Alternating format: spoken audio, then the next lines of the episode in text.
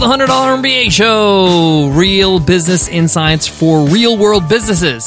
Delivered straight to your ears every single day with our daily 10 minute business lessons for the real world. I'm your host, your coach, your teacher, Omar Zenhom. I'm also the co founder of the $100 MBA, a complete business training and community online. And in today's lesson, you will learn the importance of ignoring vanity metrics. What do I mean by vanity metrics? Twitter followers, Facebook friends, even the number of employees your business has. These are numbers, these are statistics, these are metrics that people often show off or compare themselves to when they really have no significant value to how your business is actually doing. I know founders of companies that run nine figure businesses with barely a thousand Twitter followers. But I know some entrepreneurs that have hundreds of thousands of Twitter followers and are struggling to hit the six figure mark. These metrics don't matter and they slow you down. In today's lesson, I'll explain to you why you have to ignore these vanity metrics, how to identify them, how they slow you down, and give you the tactics so you can stay focused on what matters in your business, what helps you grow your business, and not get caught up with perceived clout. This is so important. I used to get lost in this world years ago, and I'm so glad I've implemented these strategies. Strategies I'll be sharing with you today. Let's get into it. Let's get down to business. Support for today's show comes from Sideline. With the Sideline app, it's easy to add a second number to your smartphone so you can separate work and personal numbers on one device. Sideline comes with calling, texting, picture messaging, and more, giving you the value of a second phone for a fraction of the price. Right now, listeners of the $100 MBA show can download Sideline for iPhone or Android for a free seven-day trial. Learn more at sideline.com slash trial. Vanity metrics. Boy, are they a doozy. Too many of us are so focused on Twitter followers, on Instagram followers, on how many friends or how many likes we have on Facebook, or how many employees your company has versus your competition. There's a few reasons why vanity metrics are dangerous. Number one, they make you spend a lot of time focusing on things that don't matter. These metrics are exactly what they sound like, just for vanity. They don't actually produce sales. Traffic to your website, leads, qualified leads, people that are interested in your products and services, and actual sales. These are what matter. With the right traffic, I can get the right leads. With the right leads, I can get the right sales. With the right sales, I can grow my business and hire the right talent. That's what real business is. If you have half a million Twitter followers and they're not really interested in what you're selling or buying, or they're not interested enough to buy, then they're worthless. I am sorry. I rather have a thousand followers that love what I do even if you have a loyal fan base on social media, that doesn't translate to sales. They're on another platform. They're distracted. You don't have their contact. You don't have their email address. You don't have a way to follow up and make them an offer. You might be surprised when I said the number of employees you have. Well, yeah, a lot of people brag about this at conferences. Well, how many employees your company has? Well, I have 10, I have 15, I have 50, I have 1,000. Listen, if I can run a profitable business hitting the sales goals I'm looking for with less employees, that's smarter. That's better. That's more efficient. You're spending less money on salaries. Recently, I was at a conference and I met John O'Nolan, who runs Ghost. You might have heard of Ghost. It's a WordPress alternative, a blogging platform. It's open source and he runs a non for profit.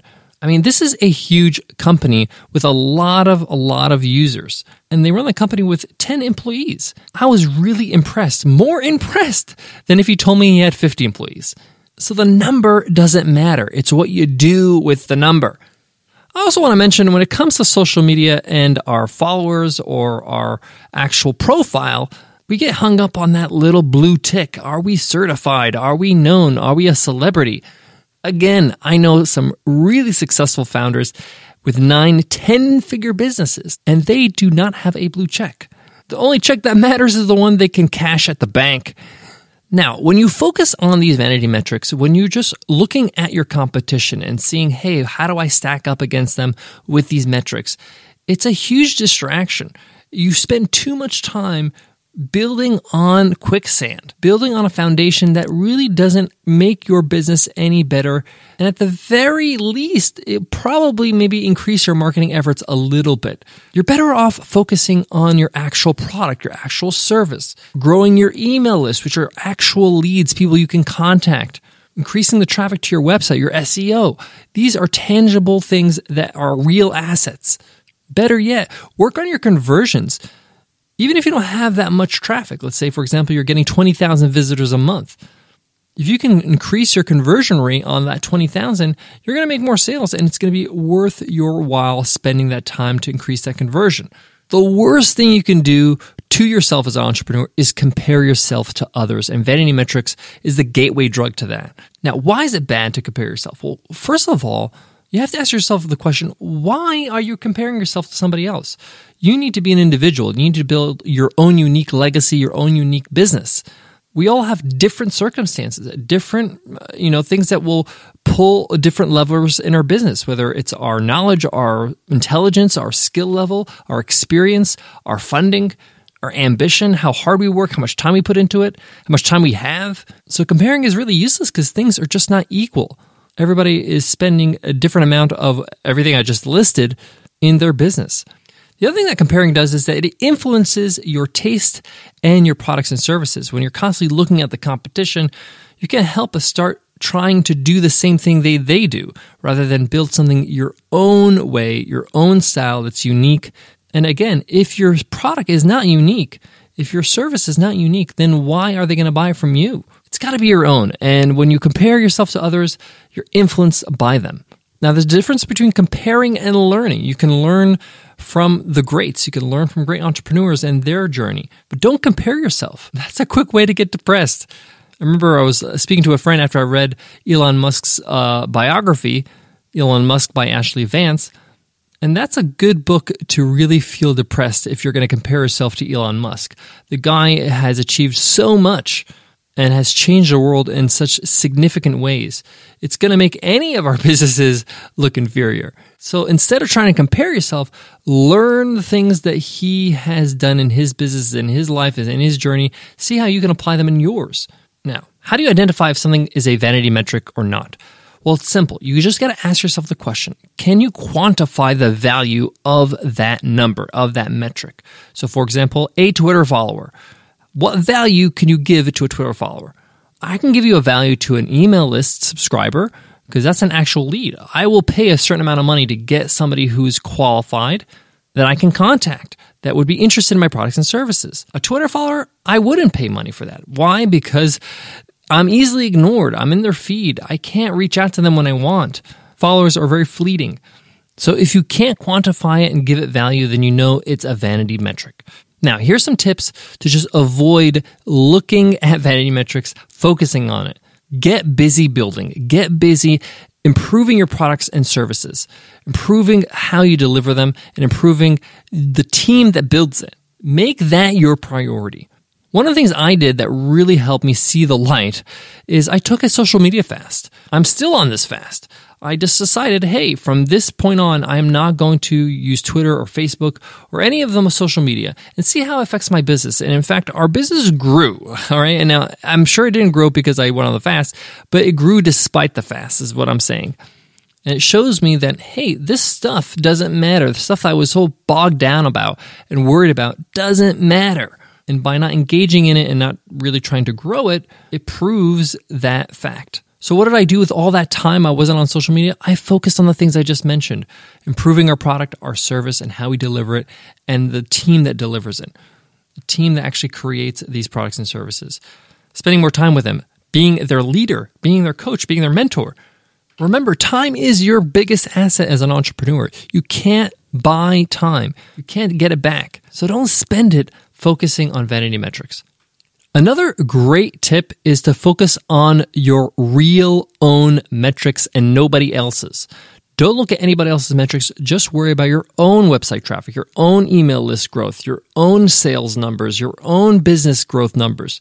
And compare yourself to your previous month, your previous year. See steady improvement and strive and set your own goals and compare yourself to your previous self, your past self. That's the best way to do it because that's all that matters. Everybody else doesn't matter. As long as you're improving and getting better, that's all that counts. I got more on today's topic, but before that, let me give love to today's sponsors. Support for today's show comes from Mattress Firm. Sleep or lack of sleep affects so much of your day to day life, from your health and physical appearance to your attentiveness and patience. Mattress Firm understands that a great night's sleep is the ingredients for a great day, and they want to make finding a perfect mattress at the perfect price one less thing to worry about.